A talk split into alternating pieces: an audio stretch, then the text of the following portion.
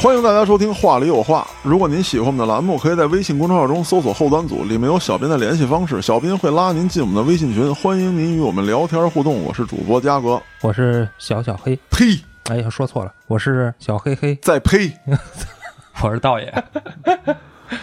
那今天呢，除了这二位之外，我还请到了我们的好朋友画家高飞高老师。 高老师好，大家好，我是不成功的画家高老师。成功成功，谦虚了，高老师嗯，不要用世俗的眼光来判断成功与不成功。就是嘛，艺术也不是给我这种人看的，对，嘉哥也看不 懂，我也对我也不明白，是是吧？你像嘉哥最喜欢的那个梵高啊对是吧？早年间不值钱嘛，是啊，呃，不能以这个价格来衡量啊。对对对啊这期啊，其实我插不上什么话，到底什么叫艺术啊？我真不太懂，妄自菲薄 啊，确实不懂，因为看好多视频给我唬住了。就那个大师，好家伙，倍儿长一大画卷，拿根笔，哦，嚯，这啊，然后要不拿着针头子，滋啊，子可赢了，我也不知道干嘛呢。我说这这是艺术吗？他们在干嘛？ 保不齐是所以说，还是希望高老师啊，以及像你们二位学过画画的啊，是吧？你们给我讲讲，这都啥玩意儿？这我都们也没学过这个，也 看不懂，还得让高老师来说说。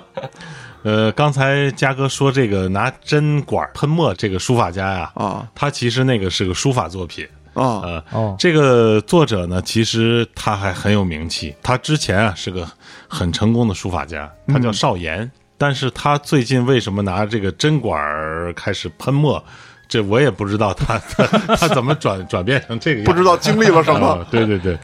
呃，他之前的作品呢也是比较偏这个现代艺术的，嗯呃，虽然说是写书法的，但是偏现代艺术这方面的，所以他转到这个针管喷墨可能也也比较容易吧，我觉得。啊 呃比较容易，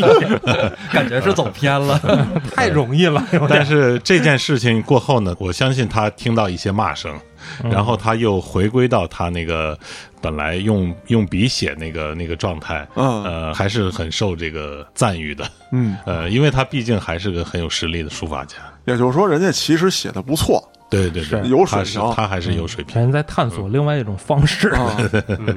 你说他写出来是什么样儿吧？我看不懂，我不评价。只不过这个大师啊，让我觉得有点接受不了了，就是他写东西的时候这个做派，那脚步往那一迈，然后这身子跟那儿舞动着，哎我哟，我这这这，这说的是一个人吗，嘉哥说的是另外一对，个，。我知道，我知道。这个邵岩啊，他在尤其是他在喷墨的时候，流露出一种非常诡异的笑容。啊，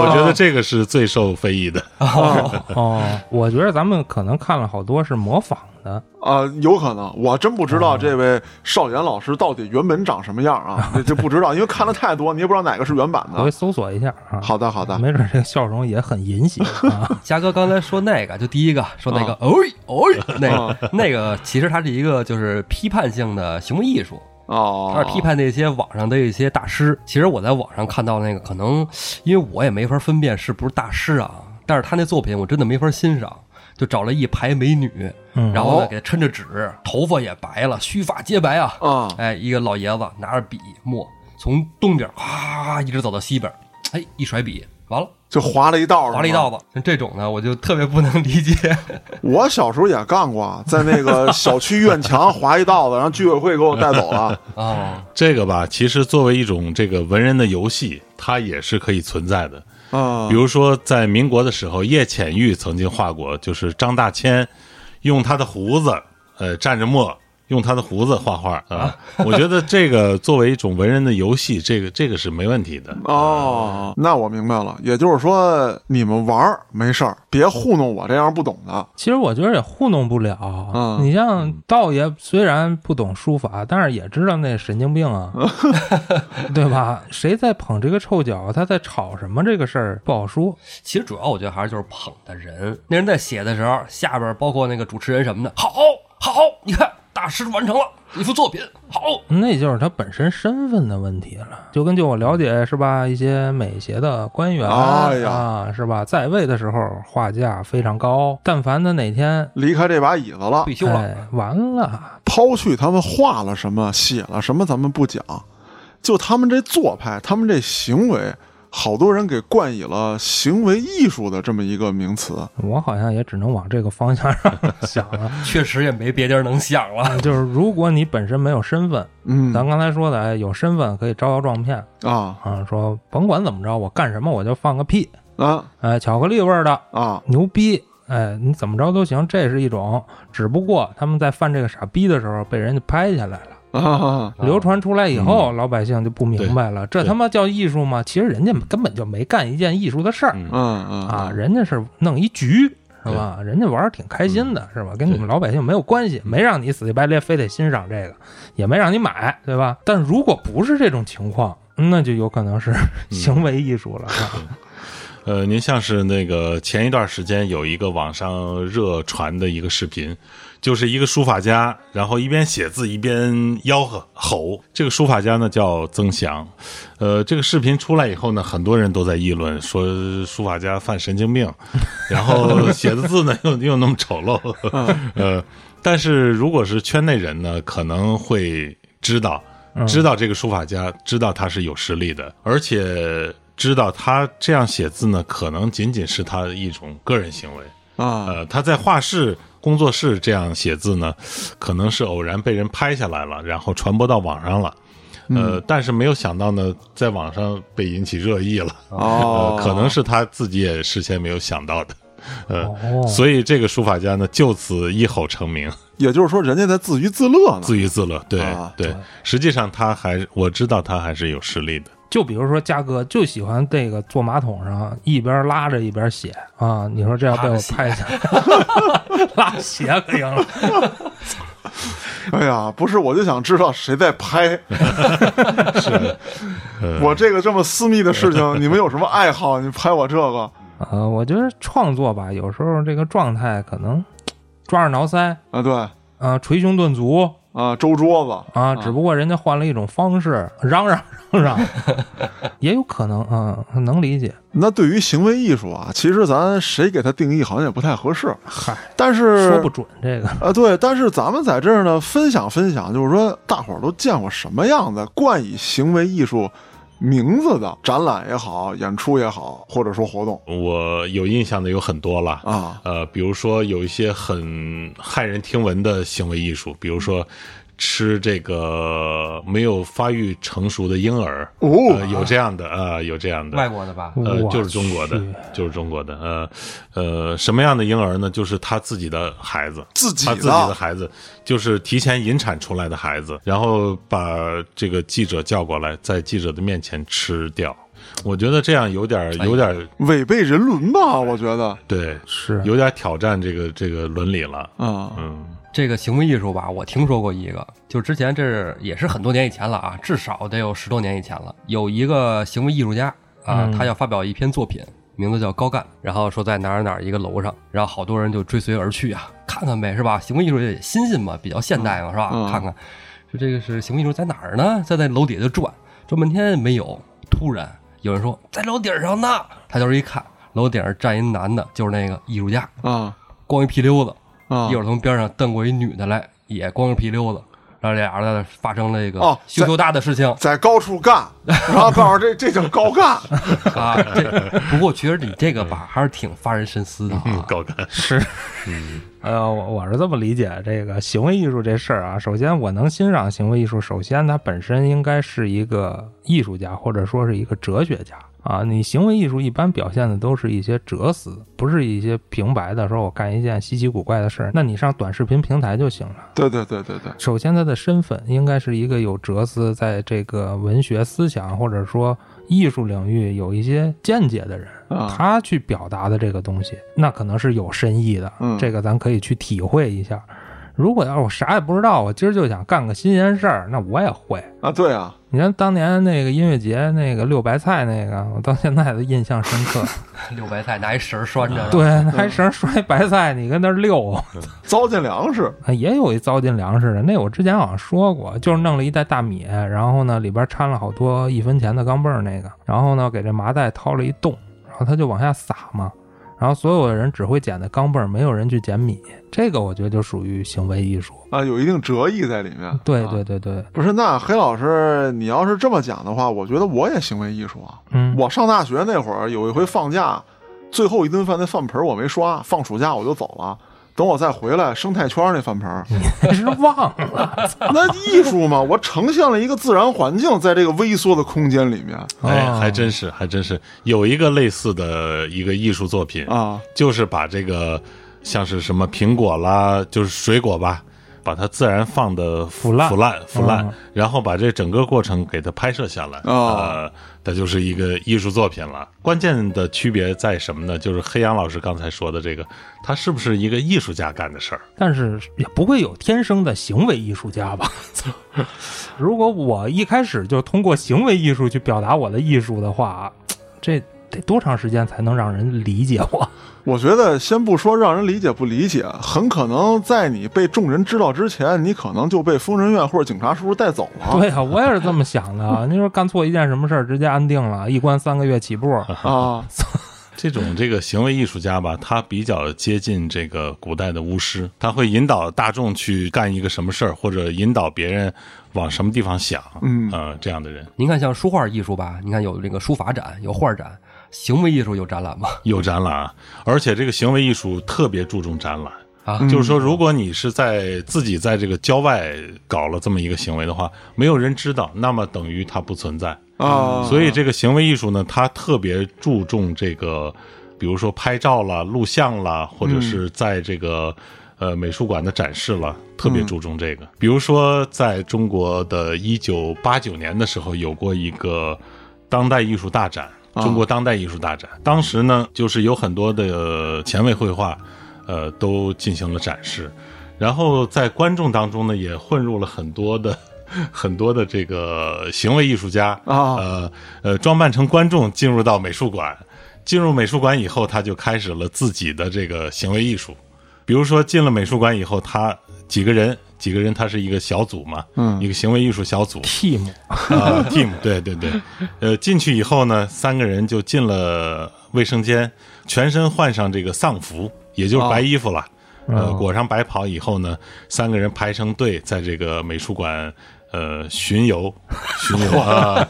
呃，他们这个行为艺术的名字叫做送葬，送葬，叫出殡，对对，呃，它的意思呢，就是给中国的当代艺术送葬，嚯，对对对，呃。嗯，所以也是有含义的，是吧？嗯 呃，走了没多久呢，就被这个美术馆的管理人员给盯上了，嗯然后分别被架出了美术 馆。也行了，这艺术算完成了。嗯对，他也算完成了，也被报道了。嗯嗯对对对，被报道就等于存在了。那展上是不是还有别的什么？对，还有别的东西，比如说像是孵蛋，孵蛋，呃复旦啊，复不旦是上海啊那复旦啊，对，呃，就是一个艺术家呢，占据了展厅的一角。嗯，呃，然后摆了很多鸡蛋呀、还是鸭蛋呀、然后自己坐在当中，然后在这个脖子上挂了个牌子，写着“孵蛋期间请勿打 扰”，呃，然后就开始认真的孵蛋， 呃，给人的感觉呢，就是中国的当代艺术正在孵化，嗯呃，所以请勿打扰，让让它静静的孵化，呃，哦这么一个含义，这跟那送葬承前启后啊呃，承前启后，对对对。一波吧。对，还有卖虾的，比如说艺术家拿着这个一袋儿一袋儿装好的大虾、对虾，然后就开始卖，一袋儿是三十块钱，观众还将信将疑啊。然后艺术家得解释，我们这个比外头便宜多了，哦，肯定是真的，肯定是真的。那得不小一袋儿呢。对对对，八九年，对对，嗯，三十块钱一袋儿，然后很多观众就买了，这是表达什么呢？可能是讽刺这个艺术的商业化吧。啊，哦，因为这，个艺术家呢，他叫吴山砖，他是很有名的这个评论家。嗯，就等于说现在卖这些艺术品就是瞎卖，瞎买，瞎买，嗯嘉哥牛呃逼，嘉哥还说不懂艺术，我 操， 居然他妈听懂了，我我猜的，我猜的，嗯，这个展览呢，最骇人听闻的一幕就是发生了枪击事件。我啊、枪击事件，在这个展览的最热闹的时候呢，一个艺术家，她叫肖鲁，是个女艺术家，嗯，拿出了一把枪，当然不是那个什么。它只是一把信号枪而已啊呃，拿出来以后，它是有一件本来是有一件装置作品的，这件装置作品就是两个电话亭，两个电话亭里面有一男一女两个模特在里面打电话，当然是假模特了，嗯不是真人。然后这个女艺术家呢，就拿出枪来打了两枪，啊，砰砰两枪，呃，当时就现场大乱，然后美术馆呢就就马上就闭馆了。这个艺术家的男友呢被这个警方抓走了，啊，她开的枪把她男朋友抓走，，对，把她男朋友抓走，男朋友说是男朋友开的枪。嗯哦这个当代艺术展呢就此就戛然而止了。啊，然后很多人事后评论呢，就是这个中国的当代艺术进程呢，就随着这两声枪响就戛然而止了，因为呃当时那个历史节点嘛，明白明白，都知道怎对么回对事嗯对儿。。然后过后呢，这个放枪这个艺术家其实也成名了，他是一枪成名。过后这个装置作品就是这个电话亭的装置作品，在几年前的一场拍卖上以两百多万，呃，被国外的一个美术馆给收藏了。哦，嗯牛逼！八九年的俩破电话亭子留到现在 了，操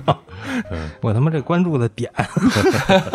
你就属于瞎买瞎卖那帮人 我 不买那是钱啊！呃，因为我是画这个纸上绘画的人，嗯呃，所以我对这个行为艺术呢，可能还是多少有一点偏见。嗯嗯，我就觉得这里面有一些人啊，他是这个社会边缘人，他没有正当的职业，嗯，也不像我们一样去画画，呃，然后他们做的那个作品呢，呃，也都是比较骇人听闻的吧，然后他们也很希望得到别人的注意，因为在我觉得吧，就是行为艺术可能不需要什么基础，你要嗯是美术专科、书法，这都需要一个大量的学习的时间，对吧？门槛儿啊，对，门槛儿比较高啊。行为艺术可能，比如说我有一个点子，我觉得这样，比如说套一个白袍子在那儿给中国艺术送葬去，比如说嘉哥、黑老师，咱仨想出来了，咱仨就去了，是吧？嗯，并不需要咱们三个有什么美术基础。嗯哎，还真是这问题。但是咱们在这一展上这么一玩儿，如果再有媒体报道，没准嗯咱们就成艺术家了。值得搏一 把。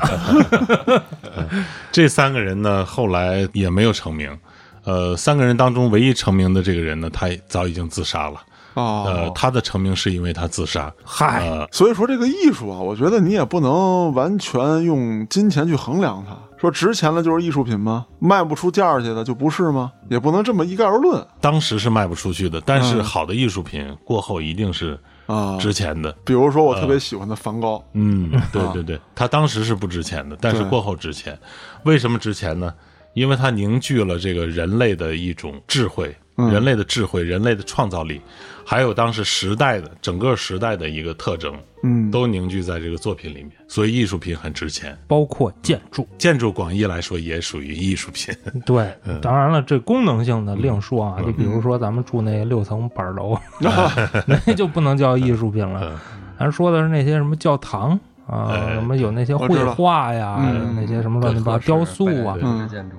嗯，咱们住这个板儿楼，其实它也可以反映一种时代特征，像是过去那个苏联那种前苏联呃啊苏联对对那种对对呃印记。他那个前苏联的一些建筑，我觉得是真有特点嗯，尤其是现在解体以后散落在各国啊。对对对嗯那，种诡异的乌克兰什么那种，呃诡异的后现代建筑。啊，操，我我就一直不明白当时的政府怎么批的这个项目，这他妈什么呀？ 前苏联的文化艺术啊，其实还是挺发达的，它的设计啦、美术啦、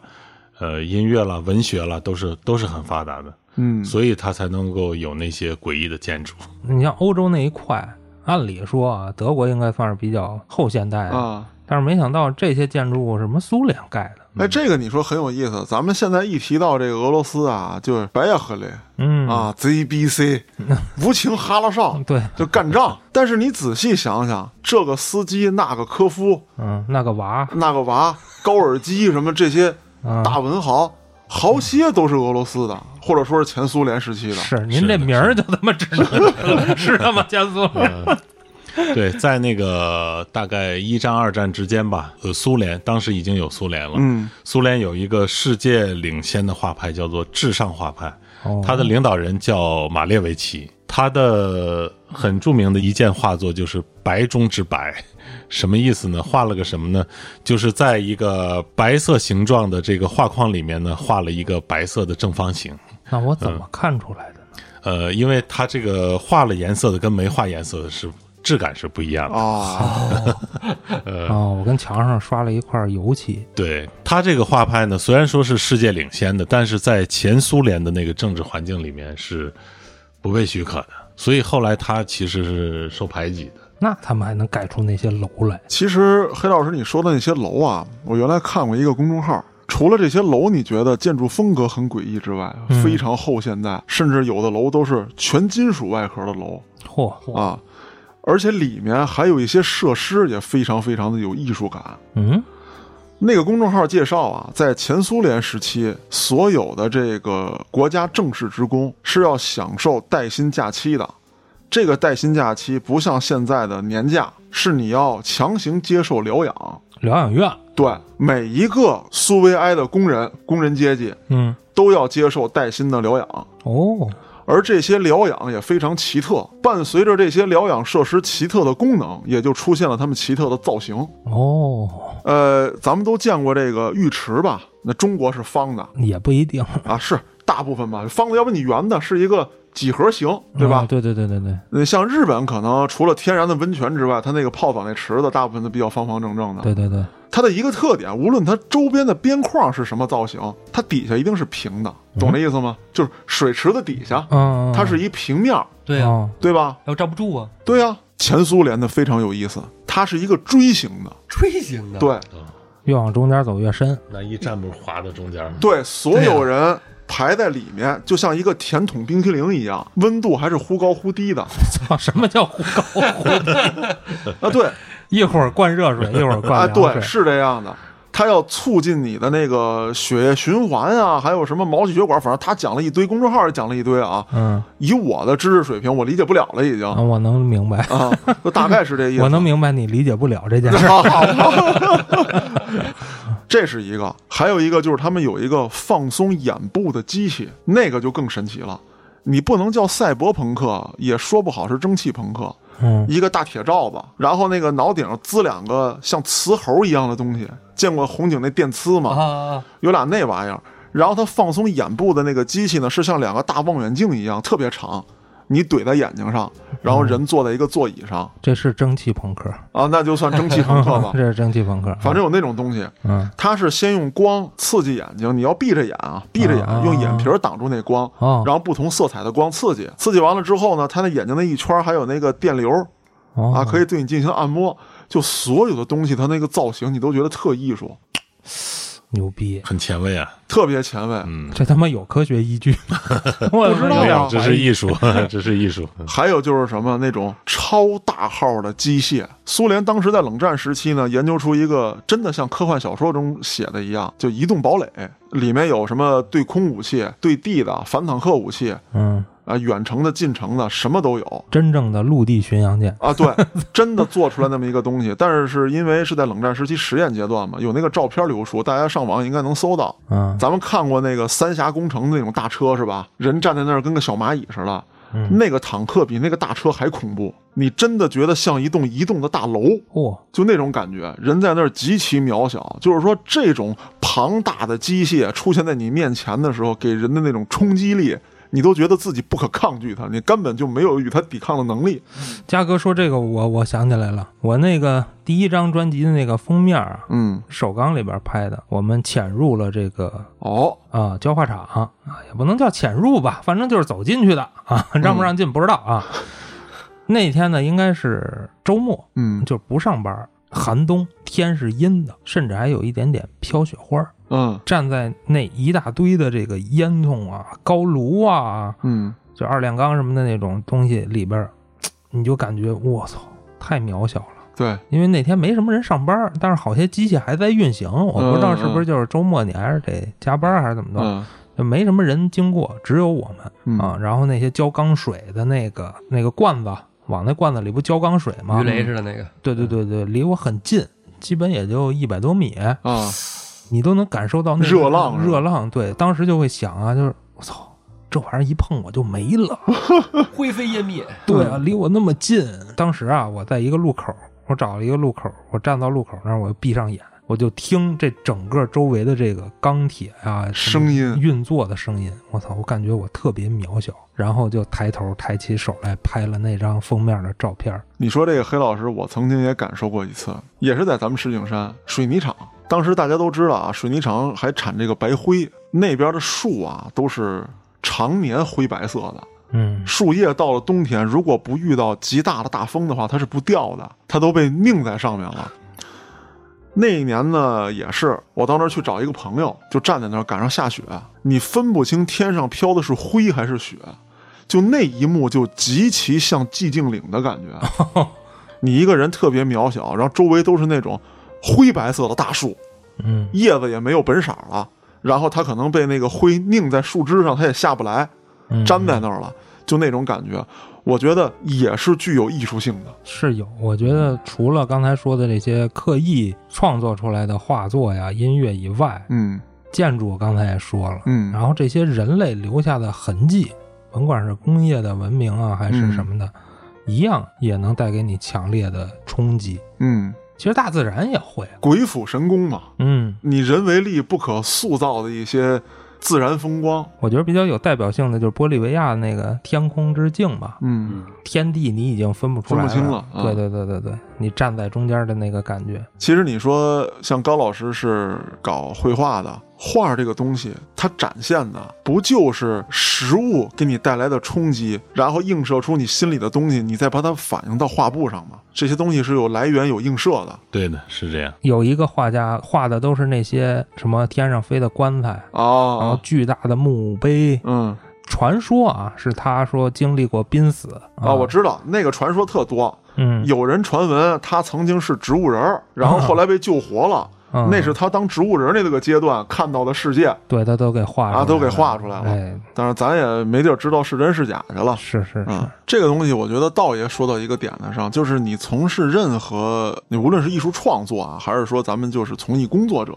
你比方说黑老师，你搞音乐，你总得听得懂音乐吧，你总得用软件儿也好，还是真的拿乐器也好，你得能谱曲吧，你得能写词吧，也不一定啊。你看那个网上特火那专辑，一女的嗯，跟那儿啊啊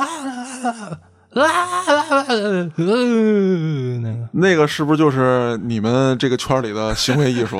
音乐圈里的行为艺术？不是、 啊，还挺有名儿的那张，嗯，好多人都发给我听呢。我说我听过，听过。啊，就我这我也确实欣赏不了啊。你要说从音乐这角度上说，很多音乐它是不挣钱的，你能说它不是艺术吗？肯定是不能这么说的。举个例子啊，有些年我一直在研究工业音乐。工业音乐呢分很多种，但是可能对于老百姓来说，我只知道战车。但是呢，工业音乐其实是一个很庞大的一个体系，像什么工业噪音、嗯，呃氛围，劳动号子算不算？那叫做民族的可能是啊。我那会儿是在网上付费的，租了一个 FTP 的一账号。FTP 是什么？现在可能大家都不知道了，道爷给解释一下就。是往服务器上上传或者下载文件用的。对，就是那会儿啊，好多资源就没必要说给你做一个网页，你再去分享什么的了。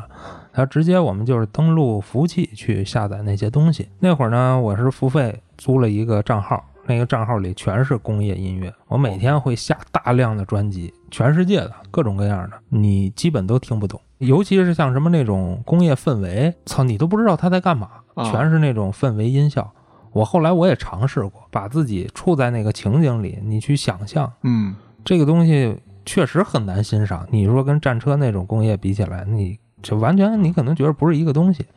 工业最早呢，其实它分两种派系啊，一派呢是这种音效的，就用打铁呀、什么这种、哦哎来表现这个工业的气质。嗯，还有另外一种呢，就是精神层面的，精神层面的就是类似咱们现在的一些电子乐了，啊，有力量感机械电子乐不是重复吗？啊，对对对能，重复的比较多。这些音乐都不值钱，也都卖不出钱去，那他们为什么还要做呢？这个我觉得是它意义在哪儿呢？就是拓展一种艺术的范围。对，嗯，探索，那我还是想有这么一个问题啊，你从事任何艺术，你比方说我要画画，我要表现出一个场景，那我最起码来讲，我得会画画吧，我得知道这色儿怎么用吧。你包括音乐也一样，我得知道哪种音效或者哪些音符凑在一起能代表出什么来。这个探讨起来就有点深了啊！你像嗯我刚才说的这些什么工业噪音啊什么的，它很有可能根本就没有音符的概念。呃，那不一定，我可能说音符不太准确啊。嗯，我举一个例子，你比方说进行曲有进行曲，它应该有那种感觉，它听着就像行军，它听着就是有劲儿。嗯那么我知道哦，这是一种音乐风格。您给我整一个，说我这是民间艺术，我说什么民间艺术？您给我整一堆那个锯木头，滋儿滋儿滋儿滋儿那声儿，你告诉我这是工艺音乐啊？我们这是能工巧匠在干活的时候出现的声音，这也是氛围音。你别跟我说这个，这个肯定是分人啊。嗯我觉得这个分人。像我在第一章的时候，我就做过一个尝试，有一首歌叫《清晨造场》，我不建议大家去听啊，哎，你越这么说，大家又不去听呢。我不建议大家去听，真的那个毁耳朵。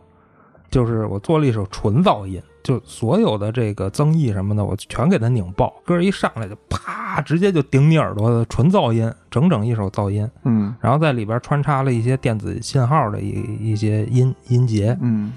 我那会儿就是因为把自己憋在屋里了好长时间啊，憋得我内心确实够阴暗的，扭曲了。对，就想表现一个我脑中炸裂的那么一个状态。啊但是你说我不会写别的吗？我也会写别的，但是我当时就想表现一个这个东西。这就是最关键的。你能做别的，你做了一个尝试，而不是说你做不出别的，你只能这样干，然后你哎 以艺术来冠名自嗯己，说你们丫都不懂，你们都他妈大白痴。这两类人吧，万一就是万一我就一直沉浸在这个状态里呢，也不好说。毕竟我听过这种专辑大量的啊、刚才这个黑老师之前说过一个话，就是要看他这个做的这个作品里头有没有思想性，嗯，这个其实很重要。呃，或者是看这个作者他是不是一个艺术家，嗯是不是一个作者。是的话的话，就可以品味一下。对，因为很少有画家或者说比如说导演站出来说我这个影片想表现什么，没有，嗯嗯我只能自己去悟去嗯嗯啊、你要是真悟不明白，你就像我那首纯噪音，我相信百分之九十九点九九九的人都悟不出来。嗯但是有些人会生物，这些人我也挺服 的。啊，以前这个在网上有听众跟我反馈过，说我操，我觉得你那清晨造场特别牛 逼，然后呢，我在里边感悟出了什么什么。但是你会发现啊，他感悟的跟你感悟的是完全不是一码事儿。嗯。哎，我觉得这个就是一个作用啊，一样东西给大家带来的感觉不一样啊，这是应该艺术应该本身有的一个特点啊。对我只能是非常佩服他愿意去感悟啊，嗯那个东西我都感悟不了几回，就是我自己不会再听了。做出来就为祸害别人使 啊。 顶耳朵，嗯对， 有一个就是欣赏的一个方法就是什么呢？比如说，我要是看到或者听到一个不能理解的作品的话，呃，如果我要是想继续探究的话，我会去看看这个作者之前的作品，呃，啊，看看他之前弄过什么。嗯呃，如果是有有来源的话，他之前有其他的作品能打动我的话，呃，可能我会再去品味一下，嗯呃多琢磨琢磨。对，多琢磨琢磨。嗯嗯，这就说明有一些艺术品你不能光看表面啊，就嗯不能以直观感受去品味它、去理解它。所以有时候我觉得可能看画展什么的，还是要提前做点功课。对啊的，对的，嗯对对那的，我先们了解一下。对你不知道这个作者经历了什么，或者说对他当时的心境是什么样对的的。对嗯的如果你了解了，你可能对这个作品感受会更深。比如说看这个梵高的画啊，嗯呃，他画了一个农夫啊，呃，可能光看这个农夫呢，你会觉得有点不一样。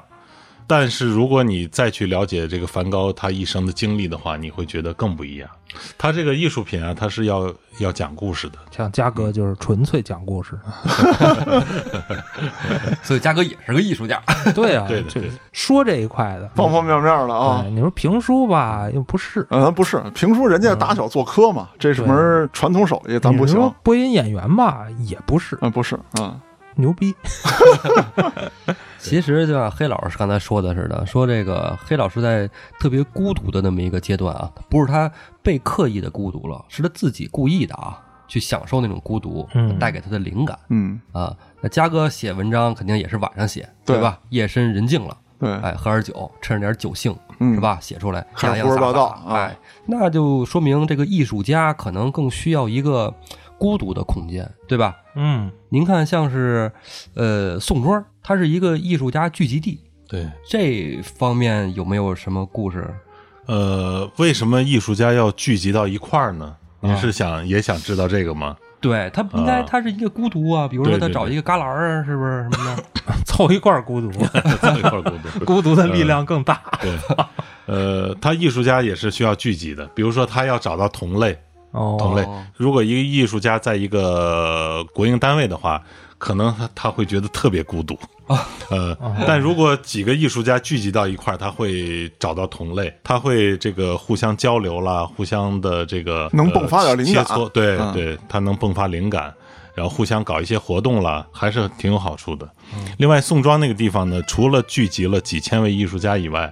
它还有很多周边的产业，像是出版啦、印刷啦、宣传啦、做画框啦、呃运输啦等等的东西，对这个艺术家就很方便。嗯，那那个氛围是怎么形成的呢？呃，一开始他是一些圆明园的艺术家，在八十年代的时候，很多这个流浪艺术家聚集在圆明园。嗯呃，比较有名的有这个方力钧，但是后来圆明园被取缔了。这个方力钧呢，头一个就是挪到宋庄了，当然前提是他已经可以卖画赚钱了，嗯所以他搬到一个更偏僻的农村去了。他去了以后呢，就带动了很多艺术家都搬过去了，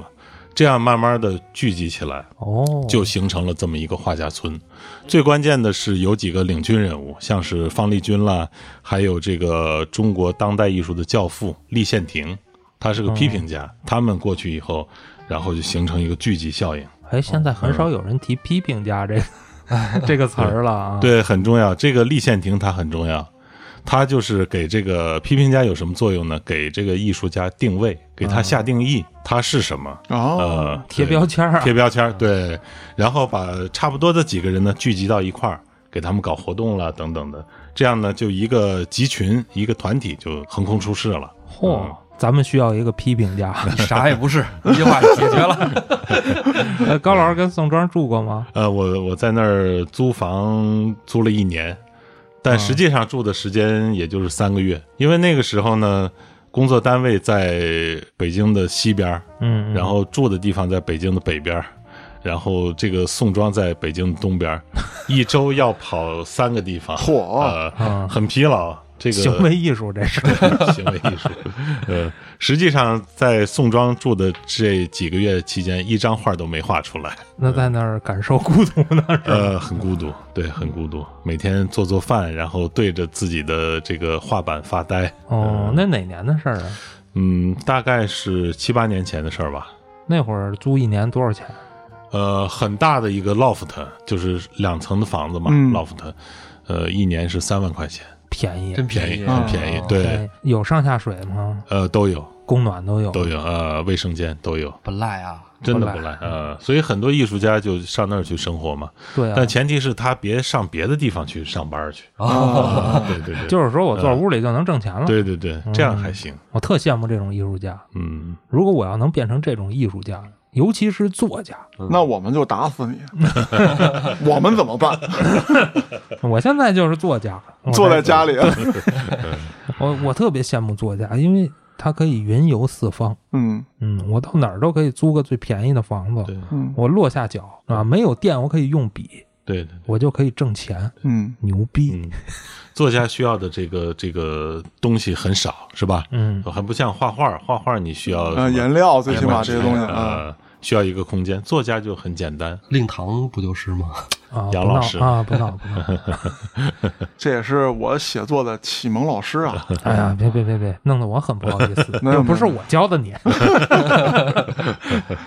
问题在于哪篇稿子写完了，我不得给你审？嗨，那我看看吧，看看嘉哥是不是喝大了， 喝大了写的有时候就有点纰漏啊，关键是好多听众就喜欢我喝大了写的东西，就喜欢纰漏呗。啊，开玩笑啊，肯定还是精细的更好啊你。可以挖掘一下观众中的批 评家，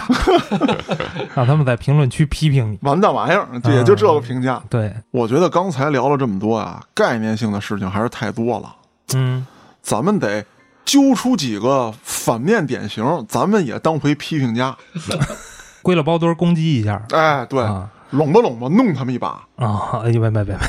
别，我怕人打我有我呢，啊。咱又没批评练散打 的，你怕什么咱那聊聊摄影艺术家吧。啊？行，啊，摄影艺术家有一团体被我们叫为老法师， 这是什么？不知道吗？不知道我也不知道，真不知道啊。不知道不知啊，道我给你举个例子啊，比如说你们在网上肯定看过好多照片儿，比如一个荷塘，刚对季节长得正好的时候，嗯嗯嗯哎，岸边围了一大圈儿的人，啊啊。长枪短炮跟那儿拍荷花，啊哎，还有一种呢就是拍鸟的，啊啊有一种特定为他们这叫准备的这个鸟林。啊啊！然后呢，他们躲在单隔出来的一个地方，然后有好多小窗口，然后他们把长枪短炮伸伸出出去 去啊去拍这些鸟。呃，还有一些像三里屯儿老法师比较多，啊，嗯，你们回头可以去溜一溜啊。拍大姑娘去对，呃啊，大爷们是吧？长枪短炮的，哦在这个三里屯溜达，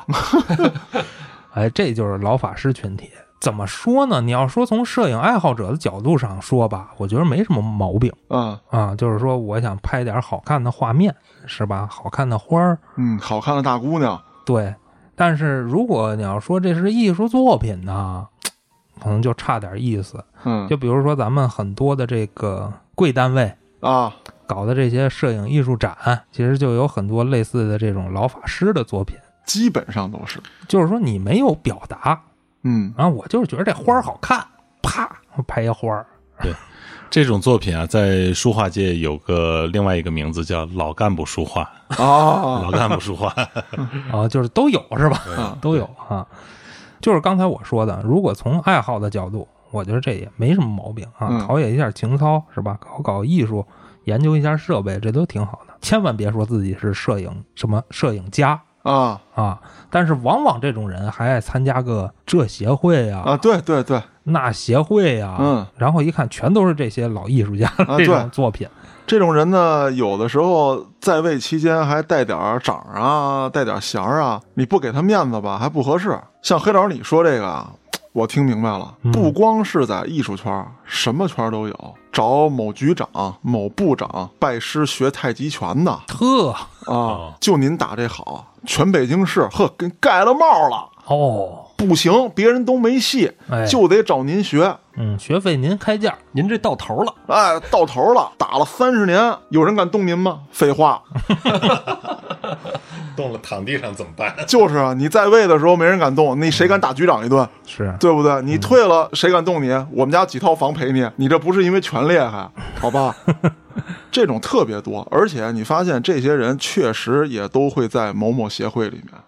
就是我发现我喜欢的一些艺术家，很少有说在他的 title 里或者说什么简介里边会有某某某协会的什么什么，某某某什么地区的什么什么的。嗯，人就是牛逼，就牛逼就完了。我操，我他妈就这一名打这儿就是牛逼，你对他妈对管我对是哪儿的呢？对对对哎，这我觉得是真牛逼。对，因为这个东西啊，你没法证实它。一幅画摆在这儿，你凭什么说它好，说它不好？对，艺术这东西太抽象了，啊，对，你如果基本功说得过去，老百姓还真品不出来哪个好哪不好是啊，啊。你说前一阵儿我去这个大观园儿，嗯大观园里边有好多那小商铺，就卖那画儿。我操！我一看就中国山水画啊，嗯我不懂。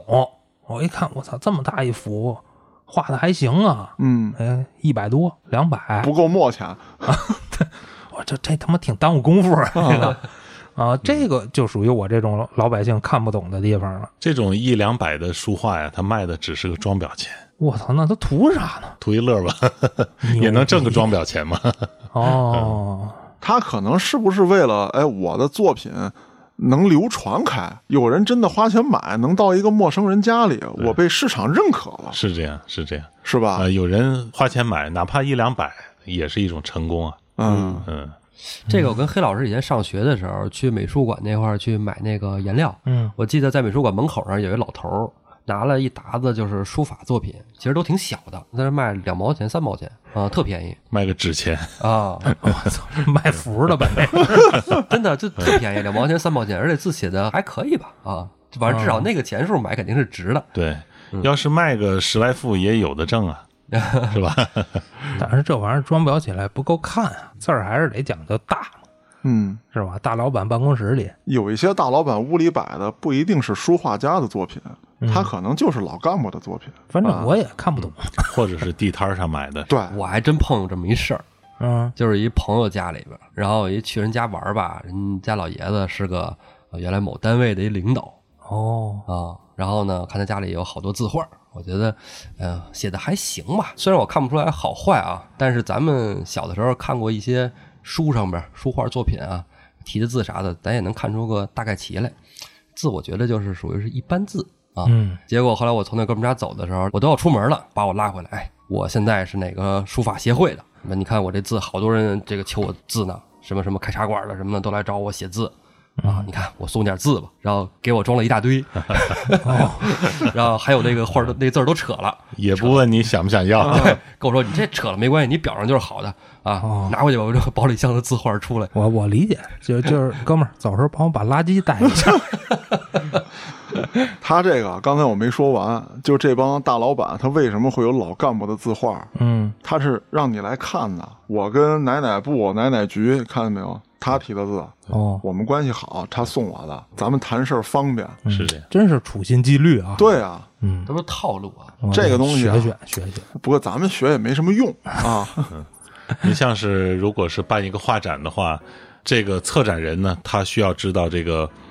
呃，送画来的人或者送书法来的人，他是什么头衔儿啊这个什么也身份嗯也都应该知道。呃，比如说，如果是某主席啦、某领导啦、某部长啦、嗯等等的这样的作品呢，他就不能够落选，啊要要选上。嗯，如果没有选上呢，就就麻烦很大了。啊，是啊，嗯， 这个可想而知啊，后果是怎么样是可想而知了。嗯，啊下岗嘛，大不了就擦。那今天说了这么多啊，表达的都是我们个人观点。嗯咱们听众朋友们呢，如果对这方面有什么想探讨的或者想表达的，可以在微信公众号中搜索“后端组”，里面有小编的联系方式，小编会拉您进我们的微信群，您也可以直接给小编留言。感谢您的收听，咱们下期再见。